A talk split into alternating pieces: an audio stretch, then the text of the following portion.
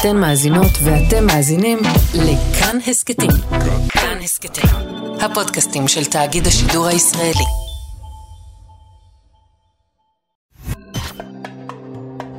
גם כן תרבות, עם גואל פינטו. שלום, שלום לכולכם, תודה שהצטרפתם אלינו להסכת סוף השבוע של גם כן תרבות, מגזין התרבות של ישראל. עד מתי אני נמצא פה? איפה המדינה ועם ישראל? אברה מנגיסטו מביט אל המצלמה ושואל את השאלה הכואבת והקשה ביותר. על פוסט-טראומה של קהילת ביתא ישראל מיד אצלנו. גם על השינויים במערכת החינוך עם מתן האחריות על תוכניות חיצוניות לסגן השר אבי מעוז נדבר. לדבר. יוזמה חדשה, מאות אנשי סגל באקדמיה מודיעים כי יתנדבו בחינם כדי לדבר וללמד בבתי הספר. הפרופסור חיים וייס, חוקר ספרות חז"ל, בין היוזמים, יהיה איתנו. גם על פרס ספרותי שמעניק חיזבאללה למשוררים שכותבים על מהפכה, וספר על אהבה בין עיתונאי ישראלי וצלמת רוסייה הצרפתייה ועל מקומו של הגבר בחברה המודרנית החדשה. עוד אה, דברים רבים, עורך המשדר יאיר ברף, עורכת המשנה ענת שרון בלייס, האזנה נעימה. גם כן תרבות. השינויים במערכת החינוך עם מתן האחריות על התוכניות החיצוניות לסגן השר אבי מעוז עדיין לא קרו, ובכל זאת תבהלה אצל רבות ורבים יוזמה חדשה, מאגר של מאות אנשי סגל באקדמיה מכל המוסדות האקדמיים בארץ, חילוניים ודתיים, מהמומחים הכי גדולים בתחומי הידע, מדעי הרוח, החברה, המדעים המדויקים והאומנויות, שנכונים להגיע בהתנדבות אל מוסדות החינוך ולדבר בפני התלמידות והתלמידים. תלמידים. אחד מהיוזמות, אחד מהיוזמים והמתנדבים הוא חוקר ספרות חז"ל, הפרופסור חיים וייס מהמחלקה לספרות עברית באוניברסיטת בן גוריון, שנמצא איתנו הבוקר. בוקר טוב לך, פרופסור וייס. בוקר אור, תודה שהזמנתם אותי. מדוע החלטתם לצאת עם היוזמה הזאת? תראה, אנחנו כמובן מאוד מודאגים. אה, הפלישה ברגל גסה אה, לתוך מערכת החינוך הכללית, מה שמכונה מערכת החינוך הממלכתית, וראייתה כמין מרחב שכל אחד יכול לעשות בו כרצונו. היא כמובן לא החלה עם אה, כניסתו לא של אבי מעוז. זה לא חדש, כן, צריך נכון, להזכיר את זה. היא לא החלה עם כניסתו של אבי מעוז. האזור הזה הופקר ובחלק מהאשמה מוטלת עלינו.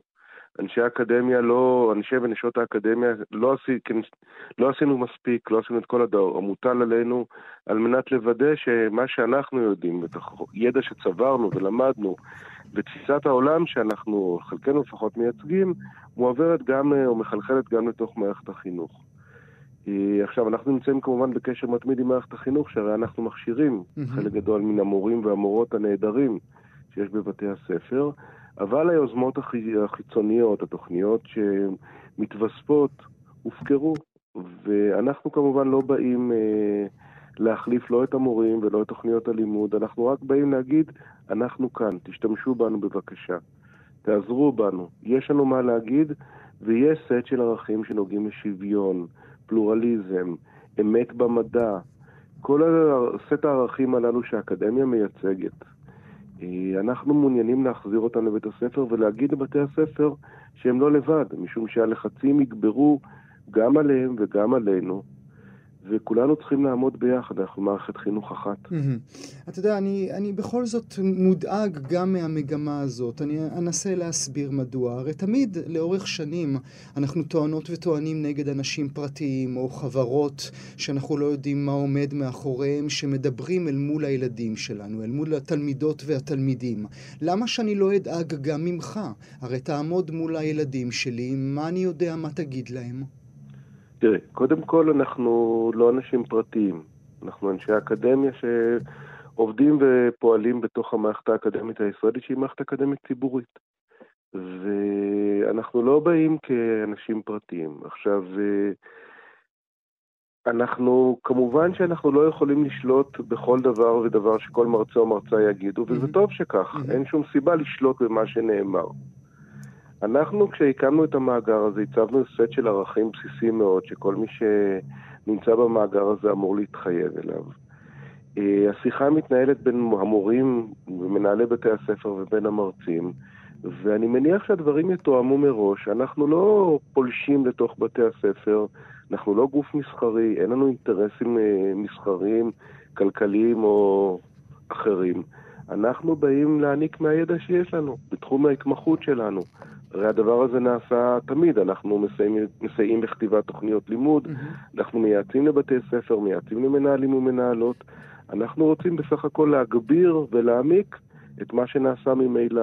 זאת אומרת... אבל היום אנחנו יודעים שהאדם שעומד מול, מולנו הוא סך כל האמונות שלו. אני מניח שגם בעולם האקדמיה, אפילו בתוך המאגר הזה של ה-400 איש שנכנסו אליו עכשיו, כן. המומחים שנכנסו אליו עכשיו, גם הם בעלי אה, אה, סט של ערכים משלהם, אז הם יביאו נכון. את זה לכיתות. נכון. קודם כל אנחנו לא רוצים לייצר אינדוקטרינציה. אין אני מתנגד, אני זה דבר נורא ואיום אינדוקטרינציה.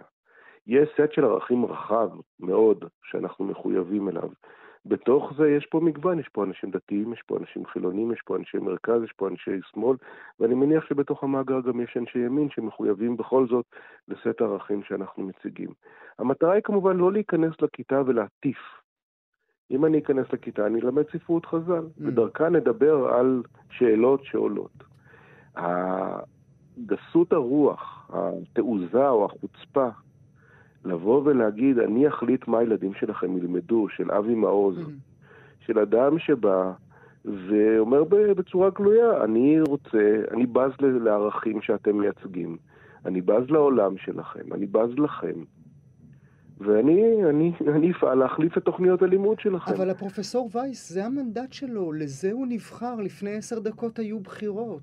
מאה אחוז, בסדר גמור. א', אתה יודע, גם לשלטון יש גבולות ומגבלות, וכולם צריכים להיות צנועים קצת ביחס לכוח.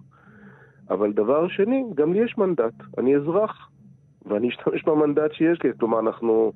מדינה דמוקרטית mm-hmm. עדיין, mm-hmm. ובמדינה דמוקרטית גם לאזרחים יש זכויות וגם לאזרחים יש כוח וגם לנו יש אפשרויות. ואל מול uh, רשעה שמופעלת כלפינו, או אל מול אלימות שמופעלת כלפינו, אנחנו לא יכולים להגיד, אוקיי, פעם הבאה שאני אדבר זה עוד ארבע שנים. אני חושב על העילה שלכם, כן? מורות ומורים, מנהלות ומנהלים שנכנסים אל המאגר ורואים את שמו של הפרופסור חיים וייס ושמות אחרים, גם של כלות וחתני פרס ישראל. עולה בדעתי למשל חתן פרס ישראל עודד גולדרייך כזה, כן? שנמנע ממנו אה, אה, פרס ישראל ואחר כך ניתן לו פרס ישראל בגלל דעותיו השמאליות. הרי כאשר מין אדם שכזה, כדוגמה, ייכנס אל מול כיתה, כי המנהלת הזמינה אותו, כי בכל זאת מדובר בחתן פרס ישראל. אה, אולי גם יש שם, בכיתה, הורים לילדים שלא רוצים שמין גולדרייך כזה ידבר מול הילדים שלה. אז א' שיגיבו, ו... וזה בסדר גמור. אני רוצה זירה ציבורית תוססת, אני רוצה זירה שבה שומעים דעות. אני רוצה זירה שבה ילדים וילדות נחשפים למגוון של אפשרויות. בתוך כל הדבר הזה, יש מקום להרבה מאוד דעות והרבה מאוד אפשרויות. הבעיה היא הפוכה, הבעיה לא שההורים לא התערבו, אלא שההורים שתקו במשך שנים. אנחנו כהורים, יש ילדה עוד במערכת החינוך. ואנחנו שותקים, אנחנו רואים את הרוחות הנושבות, ואנחנו אומרים, לא נעים, אנחנו לא רוצים לבייש את, ה... את הילדה בפני חבריה, אנחנו לא רוצים להתערב, אנחנו לא רוצים כל מיני דברים. ולאט לאט נתנו למערכת הזאת לעבור שינויים. עכשיו, צריך לומר, בניגוד למגזרים אחרים בחברה הישראלית, הרי החברה הישראלית היא חברה משונה במעט בתפיסת החינוך שלה. תפיסת החינוך שלה היא תפיסה מגזרית. יהודים לומדים לבד, מוסלמים לומדים לבד, נוצרים לומדים לבד, דתיים לבד, חילונים לבד. זה דבר נורא בפני עצמו. אבל התפיסה של החינוך הממלכתי הייתה תפיסה שזה לא מגזר, אלא זה הכללי. Hmm, hmm. וככזה אנחנו לא דאגנו לשמור hmm, אותו מספיק. זאת אומרת, בניגוד למגזרים אחרים שיש בניגוד להם... בניגוד לחינוך הממלכתי-דתי למשל, נכון, שיש למשל, לו את העקבות שלו, מה מותר להיכנס נכון. ומה אסור להיכנס במקרה של הממלכתי. זה אומר, הפרופסור וייס, שאתה בעד אה, להשאיר את הזרם החילוני כזרם אה, חינוכי אה, שצריך, אה, ש, שצריך שיהיה לו מגבלות? בתי ספר ש... חילוניים בישראל? אני בעד שיבטלו את המגזרים במערכת החינוך וכולם ילמדו ביחד. Mm-hmm. אבל ככל הנראה לא, לא ישעו לעצתי בעניין הזה ולא ישאלו אותי. אבל uh, בהינתן שזה לא יקרה, אני חושב שאנחנו צריכים לשים לב הרבה יותר ולהיות זהירים הרבה יותר ביחס לשאלה מי נכנס ומי לא נכנס אה, לכיתות שלנו. אולי תיתן לי שיעור, הנה, אני תלמיד אה, בכיתה י', קוראים לי גואל, והמנהלת שלי הזמינה את הפרופסור חיים וייס לדבר מולנו. מה תגיד לי? אז בוא נקרא סיפור קצר. זה סיפור ממסכת, אה, מהתלמוד הבבלי, ממסכת קידושין, והוא מספר, הוא מעלה סוגיה של אה, כיבוד הורים, שהיא סוגיה מורכבת וקשה, כולנו יודעים את זה, כולנו חיים בח... נמצאים במערכת יחסים כזו או אחרת עם מורן, אז בואו נקרא את הסיפור. רבי טרפון, אני קורא אותו בתרגום מארמית, ברשותכם. רבי טרפון הייתה לו אם, שבכל פעם שהייתה מבקשת לעלות למיטה היה גוחן והייתה עולה עליו. ובכל פעם שהייתה יורדת, היא ירדה עליו. הלך והשתבח בבית המדרש. כלומר, השוויץ mm, mm, כמה הוא mm, מקריב את עצמו למען אמו, mm, כן, mm-hmm. איזה בן נהדר. אמרו לו, עדיין לא הגעת לחצי כיבוד. כלומר, לא עשית אפילו חצי דרך. כלום זרקה ארנק בפניך לים ולא החלמת? כלומר, הנה לך הדוגמה הקיצונית, האם היא עשתה משהו ממש משונה או מטורף, ועדיין אתה קיבלת אותה, עד שהיא לא תעשה דבר כזה, עדיין אתה לא בחצי הדרך. עכשיו, לכאורה, אם הייתי מעביר שיעור, הייתי מעלה כאן שאלות. לכאורה יש כאן דוגמה נהדרת של בן שבאמת את גופו שלו עצמו מקריב למען אמו. כל פעם שהיא הייתה עולה למיטה, הוא היה הופך את עצמו. Mm-hmm. היא הייתה דורכת עליו ועולה למיטה, ואחר כך כשהיא הייתה רוצה לרדת מהמיטה, הוא גם כן היה הופך את עצמו להדום והיא הייתה דורכת עליו. עכשיו, הסיפור הזה מובא הרבה פעמים כדוגמה קיצונית או נהדרת או יפהפייה לכיבוד הורים. אבל כאן אפשר להתחיל לשאול שאלות, האם זה באמת נחוץ? איפה עובר, עוברים הגבולות mm-hmm. של כיבוד הורים? Mm-hmm. מדוע לא ללכת לאיקאה ולקנות שרפרף? למה את צריכה לדרוך על הבן שלך? נכון, מה, איזה מערכת יחסים נוצרת בין אה, אם שדורכת על בנה כל הזמן? Mm-hmm.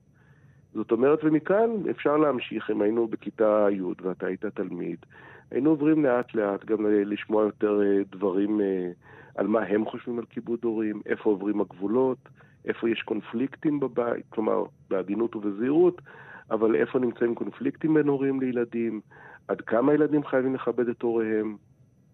זה כלי להיכנס לדיון, עכשיו זה לא דיון פוליטי וזה לא דיון, mm-hmm. אבל זה דיון שעוסק בשאלות כבדות על מערכות יחסים, על משפחה, על הורים, על ילדים, נושאים שמעסיקים ילדות וילדים, וזה דרך לקיים את הדיון הזה.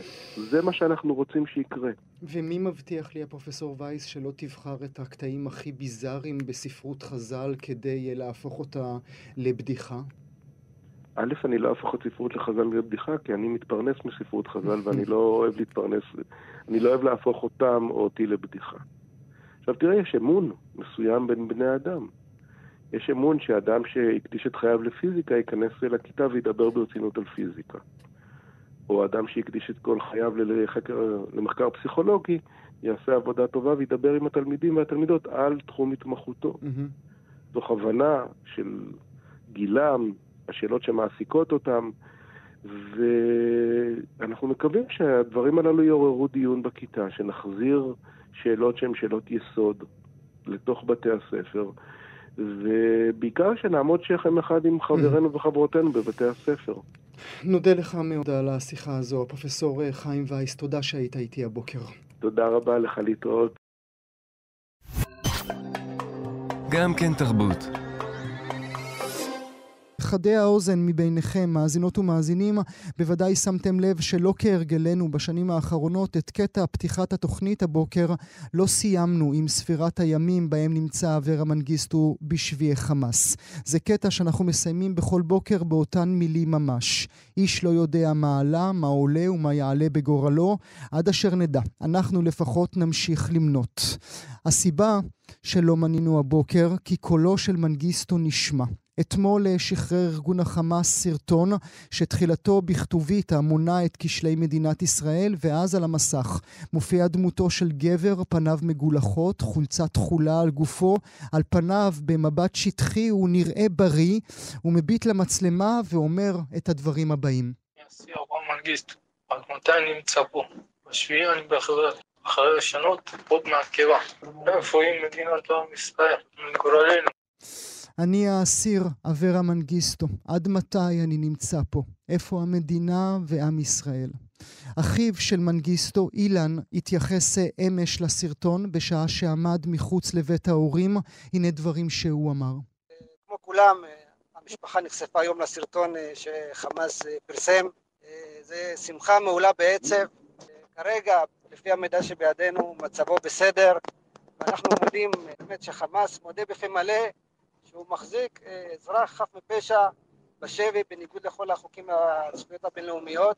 כרגע בודקים באמת את כל הסרטון לעומק. השכל מאמין, אבל הלב לא, לא מעכל לזה. השכל מאמין, הלב לא מעכל. כך אילן, אחיו של אברה מנגיסטו, בהתייחסו אל הסרטון שפורסם אמש. אז הנה, לפני שנפנה אל המרואיינת הבאה שלי, כמו בכל יום, נמנה גם עכשיו. כבר 3,053 ימים שאברה מנגיסטו נמצא בשבי חמאס. נברך לשלום את אפרת ירדאי, יושבת ראש אגודת יהודי אתיופיה. בוקר טוב לך. בוקר טוב לך, גואל. כאשר את רואה את הסרטון הזה, מה עובר לך בראש, בבטן, בלב? הראש רץ לנתח אם זה סרטון אמיתי, והלב פשוט לא מפסיק לדפוק מהתרגשות. מאתמול אחר הצהריים בעצם כולנו סביב זה, כולנו, לדעתי כל הציבור האתיופי, בסערת רגשות, בטלטלה. אחרי שמונה שנים אנחנו רואים את הפנים של אברה, mm-hmm. שאנחנו מחכים לו כל כך הרבה זמן. אפשר לזהות שהוא יתבגר, mm-hmm.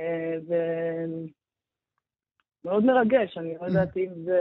האם גם את זיהית את מה שאני חשבתי שאני מזהה, בכל זאת איזשהו סוג של בריאות גוף? כן, בריאות גוף, אני לא יודעת אם בריאות הנפש. Mm-hmm. דבר שאנחנו יודעים שהוא, שהוא, שהוא סובל ממנו, כן? אז... כן, ואנחנו גם לא יודעים אם הוא, אם הוא מקבל איזשהו טיפול שם, אנחנו פשוט לא יודעים כלום. Mm-hmm. אבל הוא נראה, הוא נראה טוב.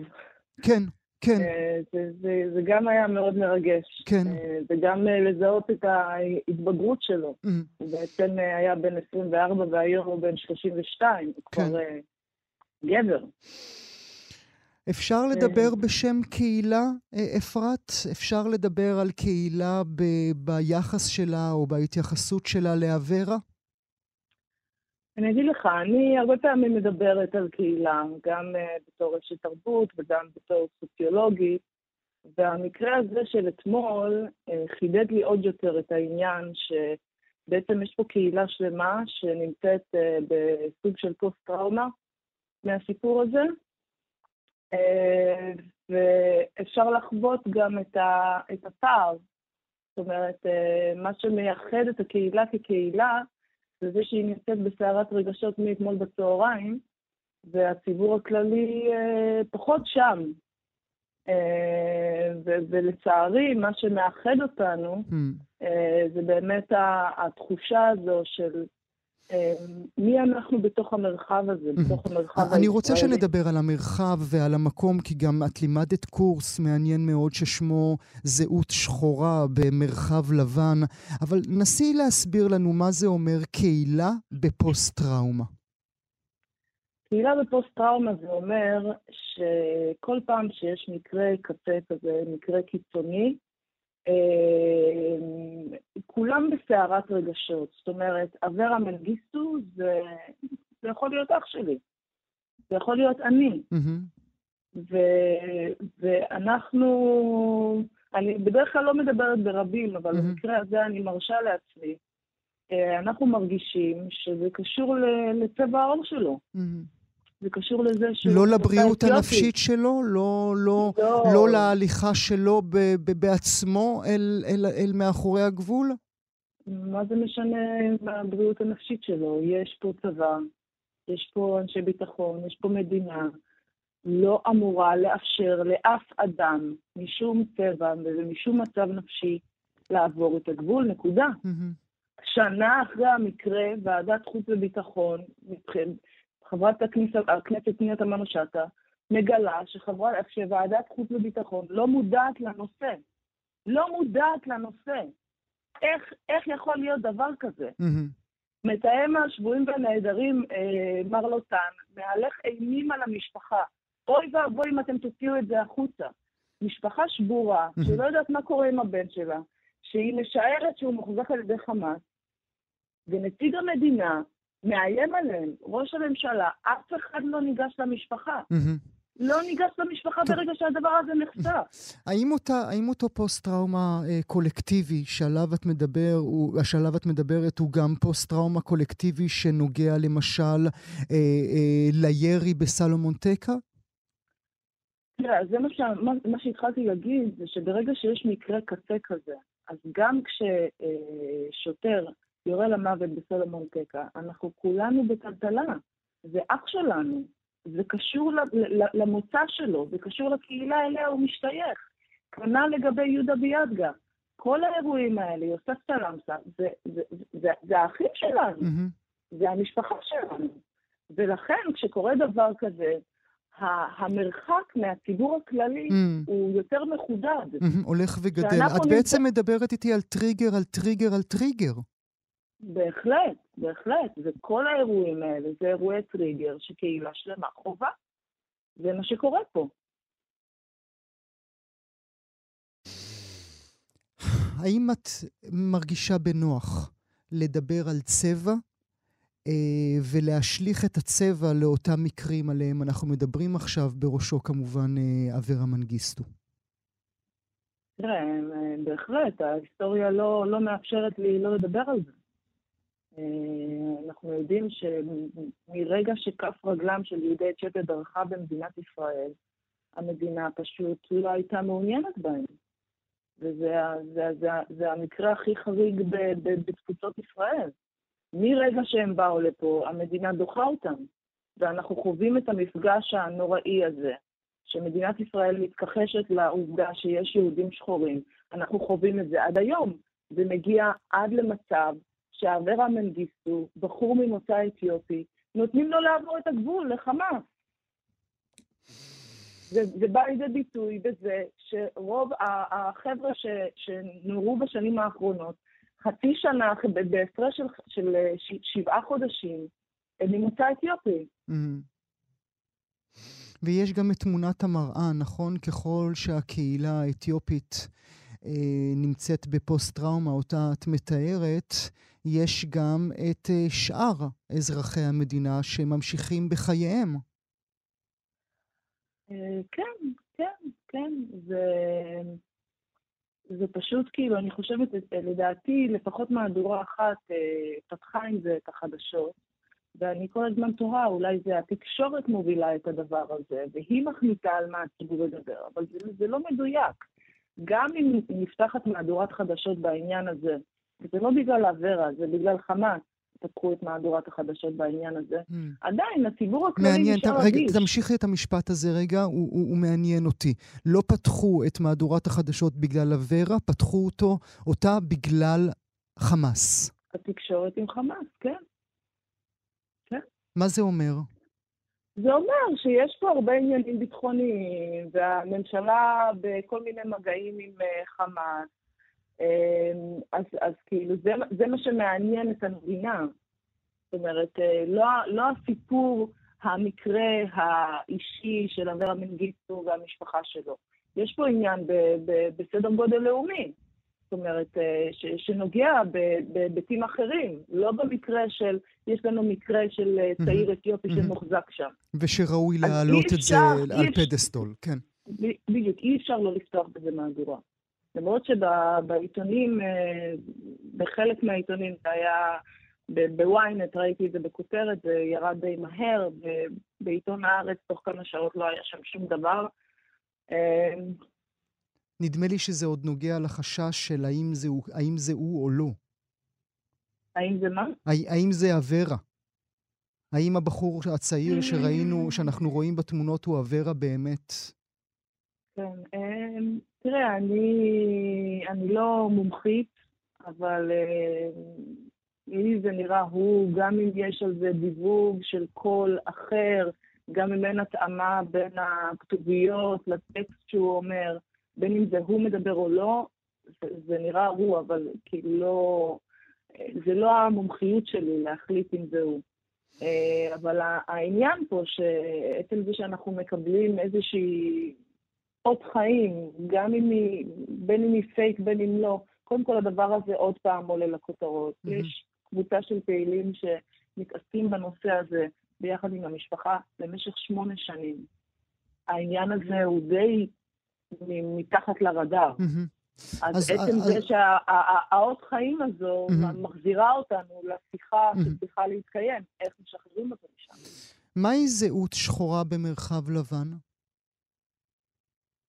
אה, תראה, כמו שאמרתי לך, זה, זה גם אה, אה, זה, זה לחיות ב, בסוג של טריגר.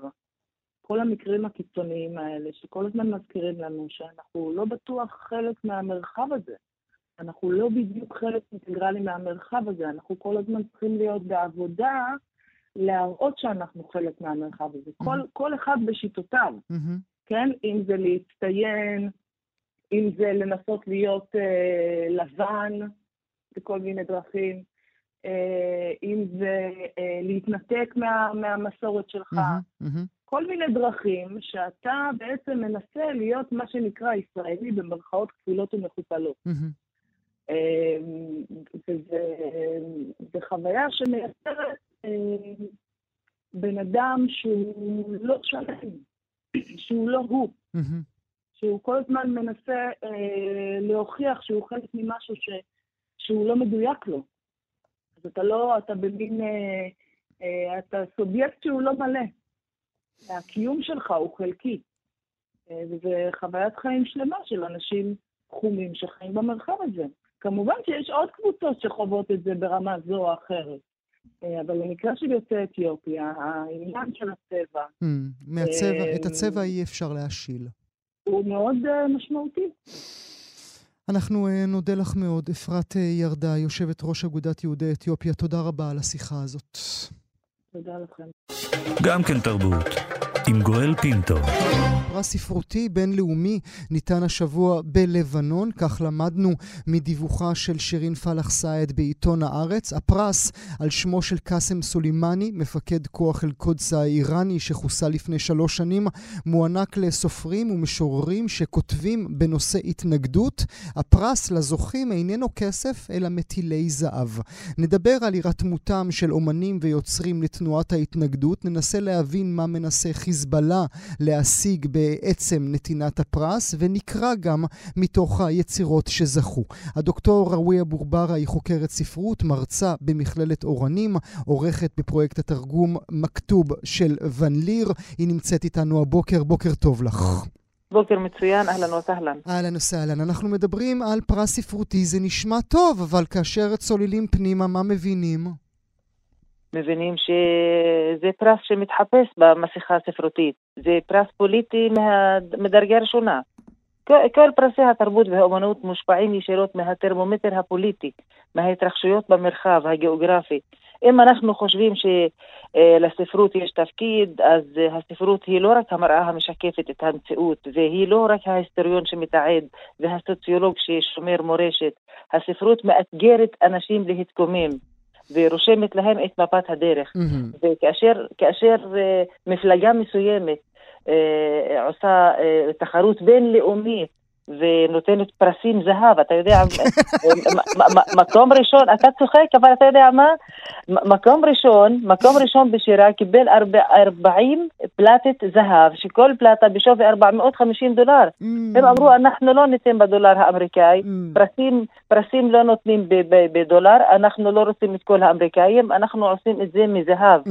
אז אה, הזכיין הראשון בשירה קיבל 40 בלטת זהב, שכל בלטה בשווי 450, והזוכה ברומן 60 בלטה מזהב. זה נשמע כבד.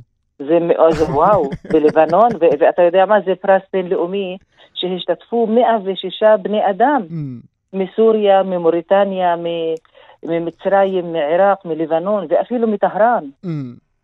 אבל צריך אז... להגיד משהו על מושג ההתנגדות. הרי הספרות, השירה, תמיד הייתה מתנגדת כאשר היא הייתה טובה.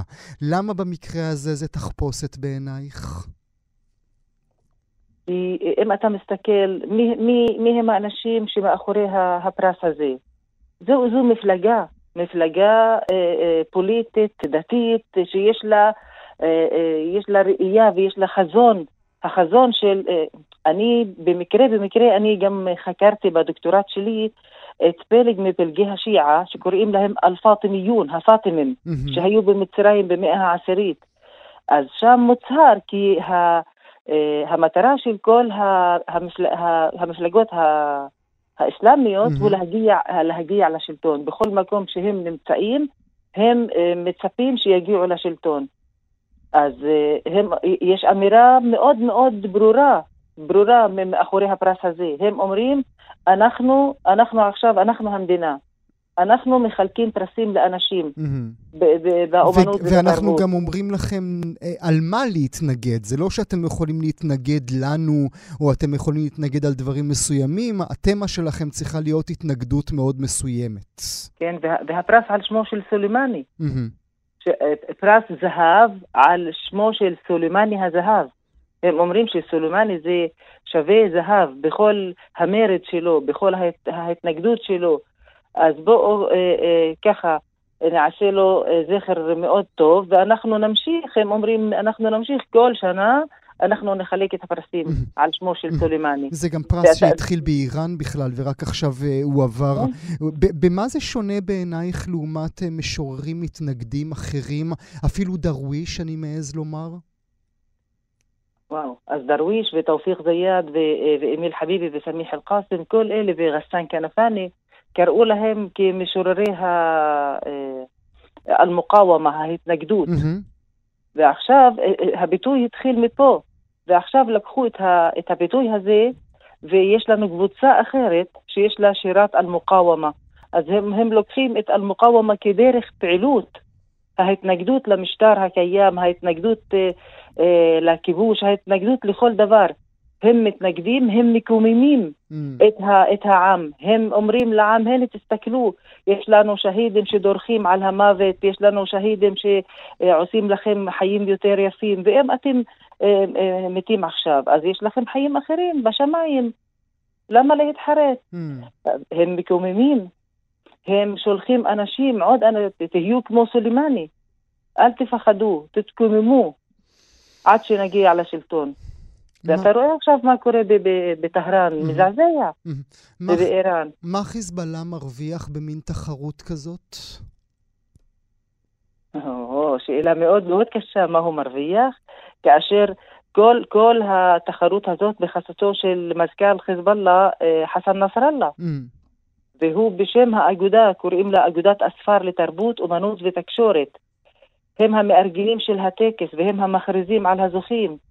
והוא בעצמו, בעצמו הוא, חסן נסראללה, מכריז על הזוכים בפרס. אז הוא נותן אה, ערך מאוד גבוה לפרס הזה. Mm-hmm. ומצד שני, כאשר כל החלי... אתה יודע מה? בתרבות הערבית, בג'הליה פרי-אסלאם, כאשר נולד לשבט מסוים משורר, המשורר, הדברים של המשורר עלו על דברי השייח, על דברי אה, השולט בשבט. עד כדי הם... כך המעמד של המשורר בחברה הערבית גבוה. זה היה ב... ב... לפני האסלאם בג'הליה. Mm-hmm. אם המשורר אומר להם, אה, הלכו למלחמה, והשייח של השבט אומר להם לא ללכת, אז הם הולכים. כי דבריו של המשורר, והם היו עושים תקפים אם יש להם משורר. Mm-hmm. ומאוחר יותר, כל חליפה שרצה אה, להשמיע את הקול שלו ואת החזון שלו ואת הרציונל שלו, הוא הביא משוררים. Mm. אחד מהם אל-מותנבי, שהיה אצל סייף א-דאולה בחלב בסוריה, ואחר כך הוא הלך למצרים אצל כפור. אז הם היו נותנים הרבה כסף למשוררים כדי שיגיעו לבני העם. Mm-hmm. כי, כי אנחנו הערבים וכל האנשים, אפשר לשמוע שירה ולהתלהב משירה ואפילו לזכור אותה כל הזמן, ו, וזה מאוד חשוב. אז הם לקחו את, ה, את הכלי הזה, השירה, ושמו אותו לידם, ליד השלטון, והוא עכשיו הפה של השלטון, הלשון של השלטון. כן?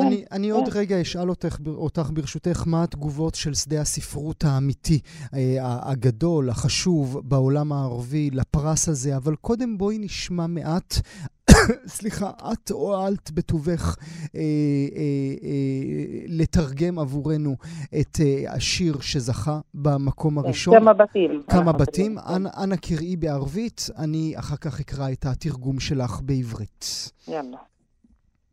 وإن تساءلت من يغري التراب أتى رد التراب سوى الأحرار لا أحد يخفون أعمارهم خلف الزناد فإن عمر تولى والا فالحياه غدو شادوا لمن فقدوا اوطانهم وطنا واوجدوا لشعوب الشرق ما فقدوا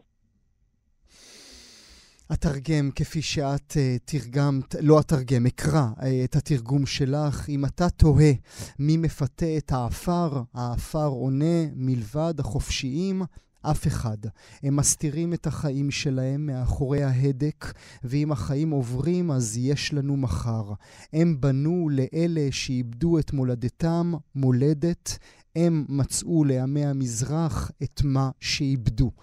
זה הלל אמיתי, אנא נתחיל את השיר, אנא נתחיל. כן, כן. אז הוא, אה, הוא אה, מתרגם בשירה שלו את האג'נדה את האג'נדה של המפלגה. Mm-hmm. הם בונים לאלה שאיבדו את המולדת שלהם מולדת. Mm-hmm. והם מוצ... מוצאים ל... אה, לעמי המזרח את מה שהם איבדו. Mm-hmm. אז הנה אנחנו המפלגה שתפצה אתכם על כל האובדן. אנחנו נחזיר לכם את כל מה שאיבדתם. אתם העניים בסוריה, אתם המהגרים עכשיו הגרים אה, בכל רחבי העולם, אתם שאיבדתם את המולדת שלכם. אז אנחנו הפתרון. אתם רוצים פתרון? הם, הם, הפתרון מתחיל מסולימני. תסתכל איזה שירה אה, אה, ככה מאתגרת ומעלה התקוממות. בערבית אומרים אדב תסוויר, יעני הספרות שמבקשת אה, מהקורא לקום ולעשות מהפכה. זה שיר טוב? זה שיר יפה, mm. מאוד יפה. כן, וזה שיר קלאסי, אתה שזה, יודע מה שזה הוא... שזה מה שמתעתע, כן? מצד אחד כן. זו ספרות יפה ושירה יפה. מאוד יפה, מצד מאוד. שני, היא כולה כבולה לערכים פוליטיים ולא לערכים אוניברסליים. נכון, אתה, אתה, אתה קורא את השירה, אתה נהנה. איזה שירה. ככה, אה, כמו, כמו אה, שיר ועם לחן, ואתה רוצה לקרוא עוד וליהנות יותר, והוא בוחר את הביטויים, המילים. ואת הפיתוי של העפר, והעפר, העפר זאת האדמה, האדמה שטומנים בה את השהידים. אז אם אתה שואל מי מפתה את האדמה, רק mm. השהידים, אל-אחרר, החופשיים, רק אלה שמפתים את העפר, את האדמה, לפתוח ולבלוע ולטמון בתוכה את אלה שמתים. כמובן. מילה לסיום שלך, דוקטור בורברה, ברשותך. מה התגובות של השדה הספרותי הערבי אני באמת לא יודעת, אבל אנחנו עם הרבה פרסים עכשיו. יש, פר, יש פרסים מקטאר, יש פרסים מאיחוד האמרתים. וואלה, יש, יש פרס בוקר ל, לרומן הערבי. אבל אתה, אני תמיד תמיד נזהרת, כי מאחורי כל פרס אה, תרבותי אומנותי, אה, יש מסכה, אה, המסכה הספרותית mm-hmm. שמכסה את הפנים הפוליטיים. יפה אמרת. נברך אותך לשלום, הדוקטור ראויה בורברה. תודה רבה שהיית איתנו הבוקר. תודה, תודה, והמשך. גם כן תרבות, עם גואל פינטו. אנחנו מיד uh, עוברים אל הנושא הבא שלנו. כורסת יחיד, מנורת לילה, קופסת סיגריות, עץ אשוח, ענן רדיואק... רדיואקטיבי, מזוודה, דלת פתוחה לרווחה, ושתי דמויות שוכבות בגפן. גבר שוכב לבדו, אישה שוכבת לבדה. אלה הדימויים המופיעים על כריכת מותר שעיצבה ואיירה טליה בר, כריכה שמביעה בחוכמה את תוכנו של הספר המעניין הזה. בלב מותר מותר, עיתונאי ישראלי שפוגש בצ'רנוביל שנים לאחר האסון שם צלמת רוסיה צרפתייה וקושר את חייו איתה. היא האישה הכי מדהימה שהוא פגש, אישה רזה, נמוכה, בקושי מטר ושישים. הם רוקדים בגרביים ותחתונים לצלילי ונסה פרדי, עושים סמים וחיים חיים באנרגיות גבוהות. עד הרגע הזה שהוא מבין שהכל סובב סביבה. וכך הוא כותב בספר. הוא דילג אליה, הלך אחריה למוסקבה, עיר קרה וקשה ותוססת, שבה סשה נולדה. אחר כך, כשהסביר לה שדי לו מרוסיה, שהוא רוצה לגדל ילדים במדינה שבה יש יותר מפרצוף אחד וקול אחד בכל ערוצי הטלוויזיה, היא אמרה, בצרפת יש לי מלא חברים ועבודה, ובכלל החיים טובים שם, והוא לא היסס. הוא הלך אחריה שוב, ועבר איתה לפריס, העיר שבו גדלה, שמרכזה זהוב ומשומר, וחלקה המערבי מנומנם ועפרפר, והם קנו דירה באשראי אינסופי בשכונה צפונית, מזרחית, רועשת וצבעונית, וחיו ביחד. ובכל הזמן ההוא לא הבחין שהקימו יחד מונוליט לכבודה.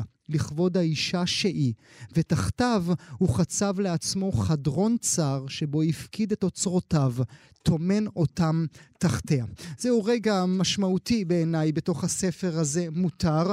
אותו כתב העיתונאי אה, אילן גורן, עיתונאי שעבד שנים בכלי תקשורת רבים, מהארץ דרך אה, ערוץ 10 עד הוושינגטון פוסט והדר שפיגל. עכשיו, כאמור, ספר ראשון שלו שרואה אור בעברית. אילן, בוקר טוב. בוקר טוב גואל. תודה שאתה נמצא כאן. איתנו הבוקר. תודה שהזמנת אותי. עד כמה אתה מרוגש, לא ממני, אלא מהיציאה? אמ, זה רגע משמעותי ללא ספק, למרות שקראת כל כך יפה, זה גם חוויה מרגשת לשמוע טקסט שכתבתי. זיהית את המילים או שאלת את עצמך מי כתב אותם? מאיפה זה בא? מה זה צריך להיות? כל כך יפה. לא, אה, זיהיתי, וזה רגע משמעותי וכמובן מאוד מאוד מעניין ואני מצפה ומחכה לשמוע מקוראות ומקוראים איך חוויית הקריאה שלהם, זה הדבר הכי משמעותי. אתה יודע, טליה בר שציינת שעיצבה את העטיפה, היא אמרה לי באיזה רגע, אתה צריך להבין, הספר הזה שלך, אבל גם כבר לא שלך. ברגע שזה יוצא... ממך זה הולך לעיניים, ידיים, עולם רגשי של אנשים אחרים. אז דווקא הרגע הזה, אילן, דווקא הרגע הזה, עד כמה הוא מאיים אה, במובן של השאלה שתישאל על ידי כל קוראת אה, וקורא, אה, מה, מה כאן אמת ומה כאן בדיה? האם אילן מספר לנו את סיפור חייו? לא, זה לא אוטוביוגרפי, זה גם לא אוטו-סיפורת, זה סיפור.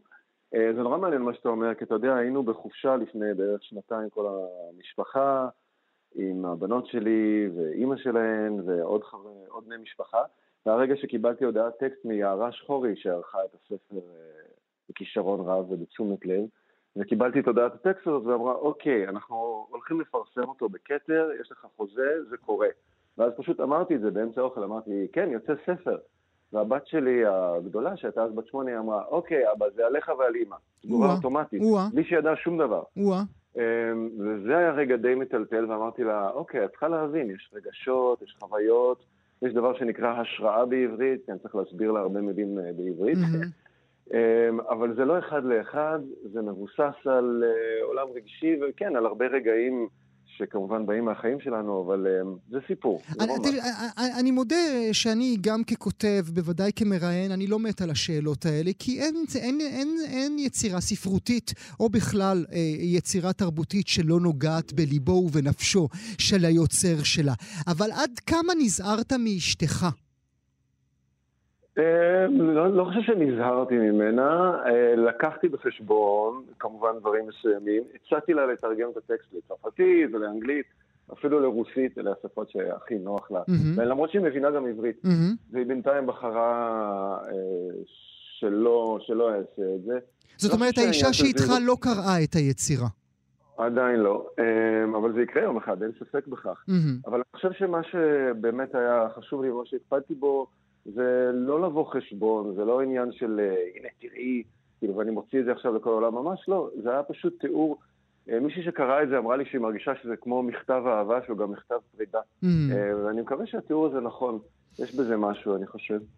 אהבה רבה גם אני זיהיתי בספר, אבל בעיקר זיהיתי, אילן, גבריות. יכול להיות שכתבת ספר גברי מאוד מבלי שתכננת? זה מאוד מעניין מה שאתה אומר, כי אני חושב על זה הרבה, שוב, בהקשר גם של הורות וזהות. אה, ושמתי לב שלאחרונה הבת הקטנה שלי, שהיא בת שש, אני עדיין שר לה שירי ערב, שזה תמיד בעברית. אני מדבר את העברית, שר לה בעברית, קורא לה בעברית, אפילו רואים סרטים בעברית. והרבה שנים שרתי לה נומי נומי, כן? אבא הלך לעבודה, mm. יביא לך מתנה וכל זה. ולאחרונה עברנו לשיר לשירה של קורין אלעד, mm-hmm. ושם שרים אה, דברי עכשיו ילדה, כל העולם מקשיב. קצת בא לי שתשיר לי, אילן. אתה רוצה? אני יכול לעשות. משהו כמו, דברי עכשיו ילדה, אני שומעת כל העולם מקשיב למלמולך, והדגש פה זה אני שומעת. ואמרתי לעצמי, יש בזה משהו מאוד מרענן, ואפילו מרגש, שגבר יכול לשיר לבת שלו, אני שומעת. אני חושב שיש פה, אתה יודע, מה שאני ניסיתי דווקא לעשות בטקסט הזה, לא בצורה אולי מודעת, זה לפתוח מקום לכל הזהויות, לכל הקולות, לא בהכרח בקטע של זהות מינית, אבל אולי זהות מגדרית, ושלכולנו יש קצת מהכל, וטוב שכך. זה מאוד מעניין שאתה אומר שזה טקסט אה, מאוד גברי, כי דווקא לא חשבתי עליו mm. כך, אבל... אה, הוא מאוד גברי, אילן, הוא, הוא מאוד גברי, אילן, כי נדמה לי אה, שאנחנו זקוקות וזקוקים ליותר יותר, אה, טקסטים גבריים. כי אתה מדבר כאן את כאב הגבריות, לא במובן של השנתיים האחרונות אה, כל כך קשה להיות גבר לבן בעולם, לא הקשקוש הזה, אלא התמודדויות אמיתיות. כן, תשמע, אני חושב ש... מהפכה זה דבר uh, שנחוץ לנו, כן? זה דבר מאוד uh, חיובי והכרחי. חיינו, לא יודע, עשרת אלפים דורות שבהן נשים היו קצת כלואות בעצם בבית, אפילו לא קצת. ומהפכה זה דבר שנחוץ, אבל הוא גם, uh, גם משלמים עליו מחיר, כן? כשהמטוטלת נעה, זה לא דבר שקל לכולם. ואני חושב שאני גאה ושמח, לא חושב, אני מרגיש את זה, להיות חלק מזה, להיות חלק מקבוצה של אנשים, זה עדיין לא דור לצערנו, אבל לפחות קבוצה של אנשים שלא מדברים על זה, אלא חיים את זה. פשוט חיים את זה. ואם אמא צריכה לנסוע עכשיו לשלושה שבועות לנסיעת עבודה, היא תעשה את זה, אין בכלל דיון, וככה זה צריך להיות. אבל ברור שזה מתחיל לעלות בך שאלות, אתה אומר, רגע, איפה אני פה? האם אני גבר מספיק? אה, כן, כן, השאלה הזאת עולה, ואתה מתחיל לשאול את עצמך, והתשובה היא כן, כן. אפשר להיות גבר ולהיות בבית ולעבוד אה, ולנסות לקיים חיים של תשוקה, אבל כמובן שאתה מבין את כל האתגרים ואת כל ההתמודדויות של, של זהות נשית במשך שנים. אי אפשר את הכל כל הזמן, mm-hmm. זה בלתי אפשרי. אבל זה כן, במידה רבה, אה, יכול להוליד אצל גבר סטרייט לבן קנאה בדורות שקדמו לו, זאת אומרת באבות שלנו, אה, ולהגיד אה, כוסאומו העולם, הם הלכו לבירה בעשר בלילה ולא ביקשו רשות מאף אחד, ואנחנו צריכים להתנהל בסביבת קומילפו כזאת. אולי, אבל בצד שני, אתה יודע מה, אתה באמת מרוויח, כן, אף אחד לא אוהב... לתלות כביסה, טוב, אתה יודע מה, אולי יש אנשים שזאת התשוקה שלהם. לא, לא, לא, אף אחד. לא לגהץ ולא לתלות, כן. ולקפל, אני לא יודע, לקפל יש אנשים שאני מכיר שמצליחים, אה, אתה יודע, mm. להתרכז שמטפלים. לא, אבל ברצינות, אמ, יש את העניין הזה, וגם מחקרים מראים את זה, שזמן איכות עם משפחה, עם ילדים, זה לא עניין של כמה. כן, צריך להיות נוכח, לא יודע, חצי שעה, עשרים דקות, שעה ביום, צריך פשוט להיות שם ולקבל את זה. אבל אני זוכה, זוכה, באמת, ואין בזה שום, שום טרוניה, להפך, זו זכות גדולה, פשוט לאהוב בצורה מזוקקת חצי שעה, שעה ביום, וזה שווה הרבה מאוד דברים אחרים. כן, אפשר גם לשלב, אפשר גם לצאת בעשר בלילה ועדיין להיות הורה טוב. זה אפשרי. גם לגברים. איך גבר מתמודד עם בגידה? איך אישה מתמודדת עם בגידה? לא יודע. כל אחד מתמודד עם בגידה. תראי, יש, יש אתה חושב שאין הבדל, רגע, פתאום ככה, אתה חושב שאין הבדל בדרך בה גבר מתמודד עם בגידה לעומת הדרך בה אישה מתמודדת עם בגידה? אני חושב שזה עצוב, אה, וזה מאוד מאוד אה, קשה שאתה רואה את הסדק הזה בחיים, כן? אמון זה דבר שנורא נורא קשה לכתוב אותו מחדש, להמציא אותו מחדש, להטמיע אותו מחדש.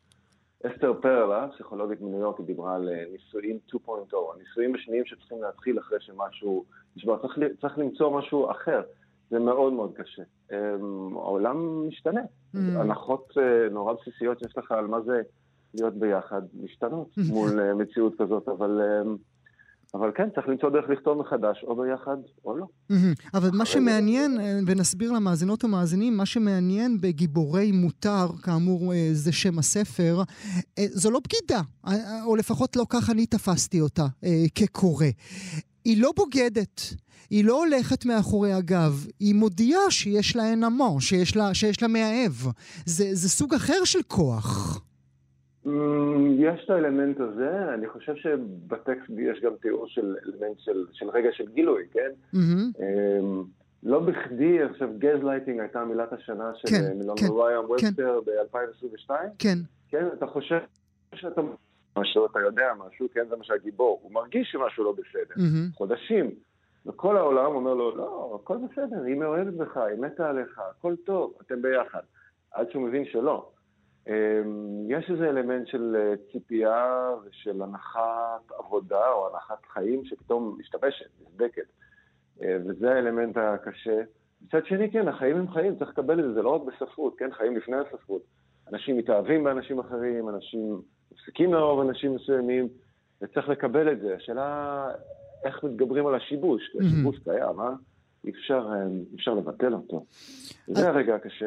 אז תגיד לי משהו אחרי העבודה על מותר, נאמר למאזינות ומאזינים, העבודה החלה עם קורונה, כמו הרבה דברים טובים שקרו עם uh, קורונה. אחרי העבודה על מותר, ואחרי כן. הצלילה אל תוך נבחי הנפש, והכאבים שמותר או אסור uh, להוציא, זה בטח הופך קל יותר כאשר האישה שלצידך לא קוראת את השפה, אבל אמור לי משהו על נשיות וגבריות. משהו על נשיות וגבריות? אני חושב שלכולנו מותר להיות קצת מכל דבר. כל ההגדרות האלה שאנחנו גדלנו לתוכן, לא באשמתנו, אה? אנחנו פשוט אה, חי... סוג של מבוססים בהן במשך אה, כל החיים שלנו. אפשר קצת לצאת מהם, אפשר קצת לנשום, אפשר קצת לפתוח את הדיון וגם את החיים שלנו. יש כל מיני קולות, כל מיני קולות, כל מיני דרכים לחיות, כל מיני זהויות, וזה טוב שיש את כולם, זה mm. בסדר. Mm. אמ, אנחנו יכולים ללכת לכל מיני כיוונים עם החיים שלנו, ו... אה, קצת לחזק כיוונים מסוימים, אחר כך להחליש אותם ברגעים מסוימים. אפשר לפתוח את זה קצת. לא צריכים להיות כאלה חמורי סבר, אפילו כשהחיים משתנים. ואני מקווה שיש גם רגעים קצת מחויכים, ורגעים קצת של חדלה כן. בתוך הטקסט. יותר מזה, אם אתה מרשה לי, אילן, אה, כן. אני, אני אומר לכם שבעיניי זה סיפור אהבה. לא משנה אה, מה קרה בדרך, או איך זה נגמר, או איך זה מתחיל. זה סיפור אהבה אפילו מאוד גדול. אתה נורא משמח אותי שאתה אומר את זה, כי הדבר שאני חושב עליו הרבה, אה, מאז שזה יצא ויש תגובות מאוד מגוונות, אה, רובן מאוד תומכות, אבל הדבר שכל הזמן חוזר בי זה ש... תסלח לי שאני קצת צ'יזי, כן? אה, טיפה קלישה, אבל בסוף המשאב הבלתי מוגבל היחיד שיש לנו זה רגש. ו... וכן, אהבה. אהבה זה הדבר היחיד שבסופו של דבר יש לנו. וגם כשהיא נסדקת, נשברת, משתנה, היא עדיין קיימת. זה עדיין קיים, זה מקבל צורות אחרות. Mm-hmm. אבל זה ממשיך הלאה, ויש אהבה בעולם, זה אפשרי. יש אהבה בעולם, זה אפשרי. עבר בסדר, אילן? כן, עבר מצוין. עבר בסדר? לך? כן? לא דיברנו, לא דיברנו על אלאדין, אני... צר לי על כך, אני יודע שאתה מעריץ גדול. גדול, זה... גדול. אם המערכת שלי הייתה עובדת, הם היו שמים לי עכשיו את יעקב. אבל אולי לקראת, לקראת אה, סוף הדבר. עבר בסדר, נכון אילן? היה כיף. כן, צלחת את זה, סבבה, אוקיי. אה, ספר אה, ראשון בעברית, אני אומר, אני מדגיש בעברית כי היה קודם בשפה אחרת שלא תורגם לעברית. מותר, של אילן גורן.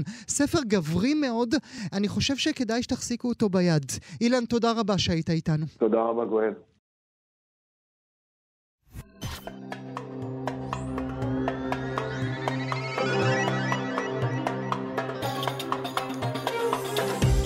זהו, מאזינות ומאזינים, אה, הגענו לסיומו של הסכת נוסף מבית גם כן תרבות, מגזין התרבות של ישראל, כאן אצלנו ברשת כאן תרבות. עורכי המשדר אייל שינדלר וענת שרון בלייס, על ההפקה אבי שמאי, בצוות התוכנית אניה קלזון ובר בלפר. תודה שהייתם איתנו, להתראות.